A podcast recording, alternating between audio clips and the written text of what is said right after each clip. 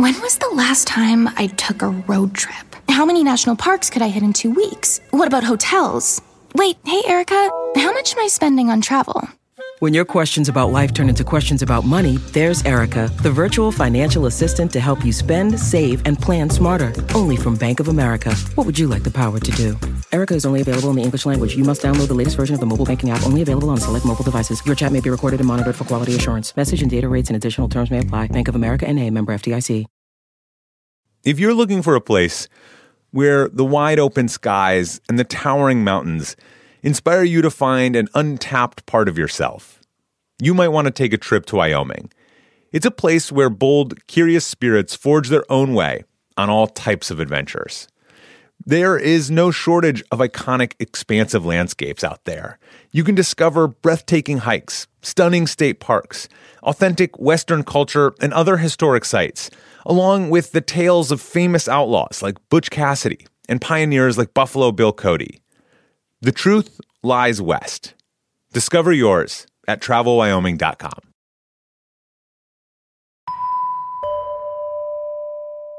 You have made it. It is day 16 of our adventurous Atlas Obscura Advent calendar. And it's the beginning of our fourth and final theme week, what I'm calling the human experiment. Before we get to that, I have a little Atlas Obscura experiment I want to talk about. So, I've been working on Atlas with my co founder Josh for whew, uh, almost 14 years. And it started as an art project and a website when we were both in our 20s. And it's grown to include a big book publishing business, an international trips business, uh, events, obviously, this podcast, and, and a whole bunch of other stuff. And it's grown into a pretty successful enterprise along the way. And so I am saying all of this because we are doing a small fundraising round. We've done funding rounds before, uh, but this time we wanted to open it up to a larger Atlas Obscura community. So if you are an accredited investor, which usually means you've invested in other private businesses before, and you want to hear more, you can reach out to me at dylan at atlasobscura.com, and I can tell you all about the fundraising round and the business. Okay, back to the show.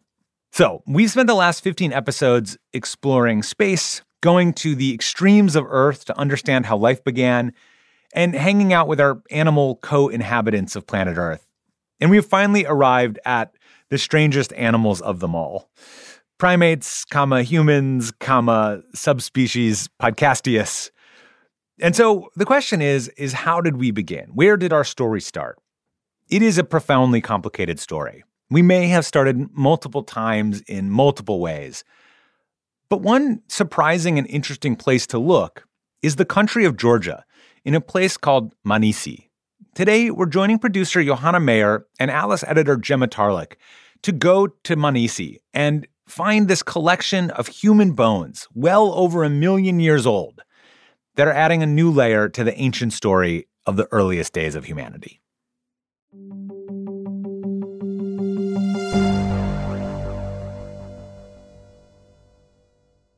A few years ago, Atlas Obscura's senior editor Gemma Tarlach came across a scientific study that blew her mind. Five 1.8 million year old skulls that had been found at this site. They were the largest concentration of human skull fossils from this period ever found in the world. They were the oldest uh, human skull fossils found outside of Africa.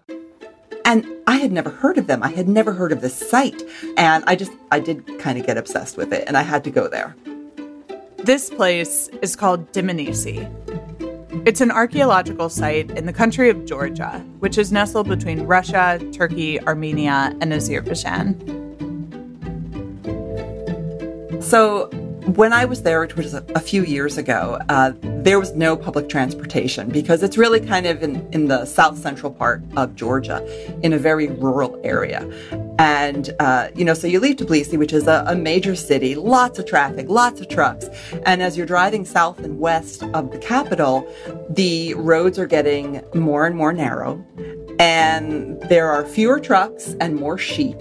And you really feel like you're going back in time and then you kind of dip down into the the road hugs the side of this rocky ravine and it's not paved in a lot of places.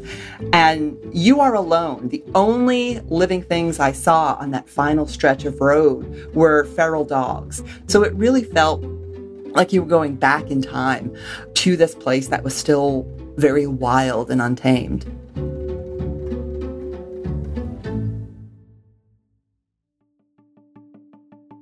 I'm Johanna Mayer, and this is Atlas Obscura, a celebration of the world's strange, incredible, and wondrous places. Today, I'm talking with Atlas Obscura's senior editor, Gemma Tarlach, about her trip to Dmanisi, a site that Gemma says challenges what we think we know about our deep past. After this.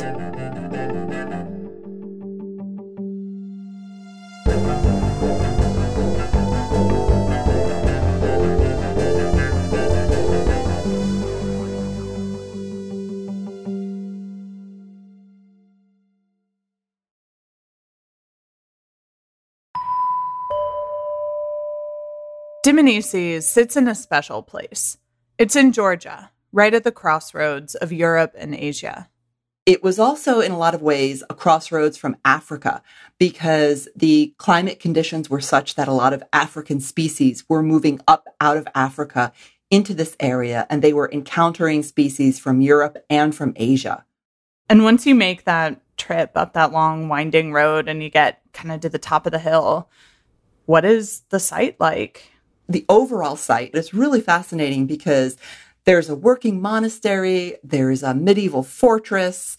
I think one of the things that really struck me as I was walking up to the actual site is it's pretty small. The area that they've excavated, it's maybe the size of a house and a modest house, but it's an open air site.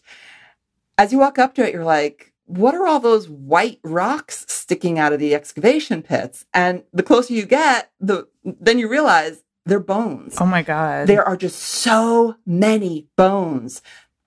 Tens of thousands of bones that they found from uh, very ancient human ancestors, but also just an incredible realm of, of species. Rhinos, elephants, giant cheetahs, giant jaguars, ridiculous biodiversity at this site. All of these bones that you're talking about are all just in that small area, the size yes. of the house. Why? Yeah. Why would a giant pit of bones happen there? What happened? Well, was there something sinister? No, no. It's it's the circle of life, my friend.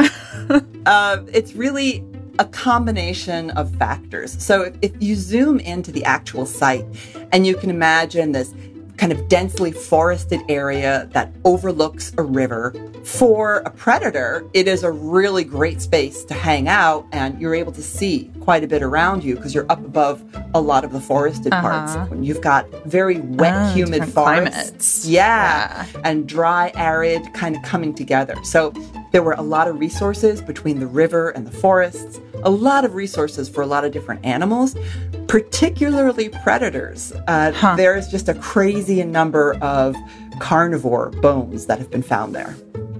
I mean, does that include humans also? well, you know, I, I've spoken with several researchers who've worked there over the years, and they all, you know, pretty much say, well, humans probably tried to be predators, but at this point in history, um, they were probably most likely prey. Now, some not the, yet at the yeah. top of the food chain. they were, you know, small. They were small brained um, and not really capable of a lot of the complex thought patterns and actions that later uh, folks in the genus Homo could have handled. But that said, you know, one of the really interesting things about those five skulls that kind of started this obsession of mine mm-hmm. is uh, one of the skulls is from an elderly person. They can tell that by the various changes in the bone. Huh. Um, what's really interesting about that particular skull is that there is a lot of reabsorption of the jawbone. And what that means is that this individual lost their teeth years before their death. It would have been impossible to, say, chew tough meat. To survive, yeah. Yeah. The fact that this individual lived well into old age without teeth tells us they had to be cared for. They had to have someone helping them get sustenance. And that to me is really extraordinary because a lot of times when we think of ancient members of our family tree, we kind of think of, oh, they were, you know, they were animals, they weren't humans, they weren't capable of society and civilization and, and compassion even. And, and this shows that, you know, 1.77 million years ago, uh, there were members of our family tree who were really caring for each other and helping each other survive in that way. It's like very moving. It is. It is. yeah. So you said that they had small brains, like literally smaller brains, Yes. right? But um, there's a study from 2021 that even though the Dmanisi hominins had small brains, they were still able to do big things, right? Yeah, and that's what's really fascinating too, because you know we kind of assume we're we're such exceptionalists. We assume that because we have such nice big brains that we're capable of a lot of things that earlier members in our family tree in our lineage just couldn't handle. And between caring for an individual without teeth, which requires a complex set of behaviors, uh, and they were making different kinds of tools. They appeared to be at least trying to hunt animals in an organized way. Granted, you know, Maybe giant- not succeeding. well, I, I think One step at a time. I think they probably succeeded, but then I also think the giant cheetahs probably succeeded. Also succeeded, yeah. Um, Everyone yeah. was succeeding along the food chain. Yeah, so they're they're just finding all these really interesting behaviors that for a long time paleoanthropologists thought, oh, only humans are capable of this. One of the things that struck me when I started speaking to researchers who've devoted their careers to working there is um, one of them said, you know, this is the first place where humans experienced winter early in our lineage when we were in Africa, there's not a huge seasonal change in terms of hmm. temperature. There's the dry season and the wet season, yes, but when you get up into this area where Europe and Asia meet, there are serious winters. There's hmm. snow. So I just, in addition to the fact that people were caring for this at least one member of their group who was elderly and no longer able to eat on their own, they had to figure out shelter. They had to figure out uh, something warm to wear. They had to figure out what to eat when there was nothing in bloom and nothing growing. So I, when I think of Dmanisi, I always think of, you know, that was where the human story encountered its first winter. And that always touches me as well.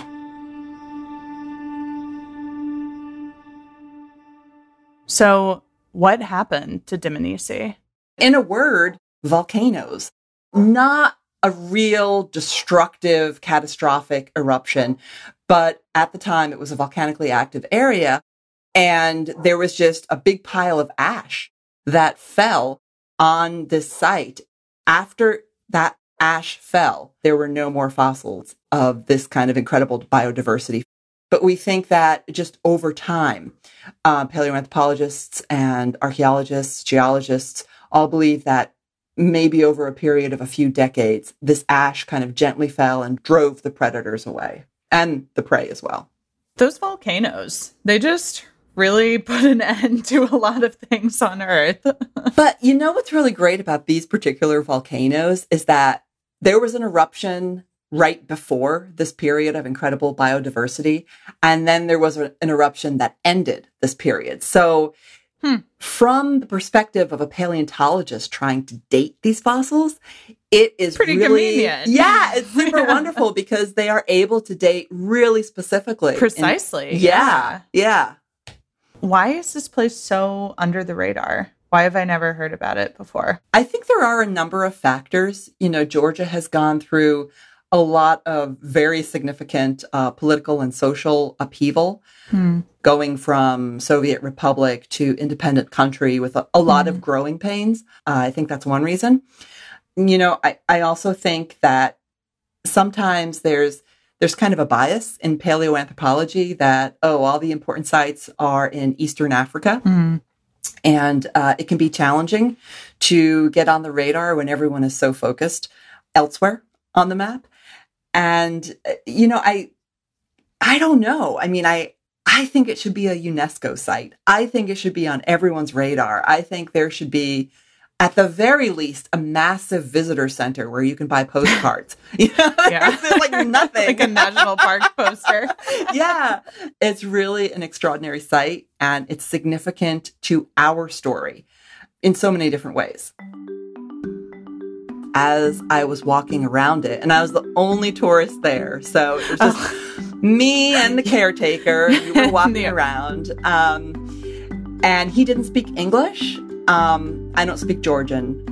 there was some getting lost in translation, but we were doing our best to communicate. So, you know, there was that aspect, just being very aware of being in a, a place very different um, than I am in my day to day. But even more so, there was a sense of history continuing. And mm-hmm. as we were walking around, you know, we walked by the monastery and there was a monk um, who was tending bees because that's what the monastery does. So he was taking care of his bees, and you know there are frescoes that are hundreds of years old mm. still on the walls, and so you really had a sense of the full scale of human time. Even though we've only been around for like a drop in the bucket, geologically time speaking, um, you really had a sense of our whole lineage kind of playing out at the site.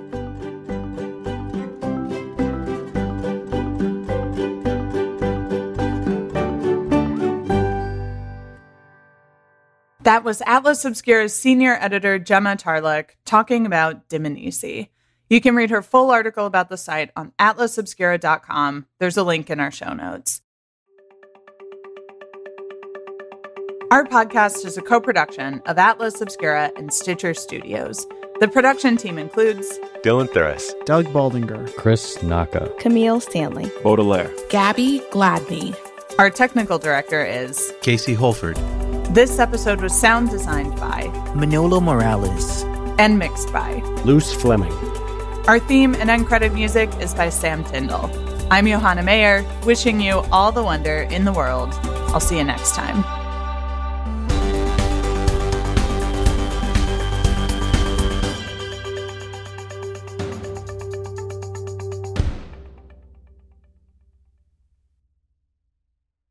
The world isn't wide enough for those with an insatiable desire for discovery.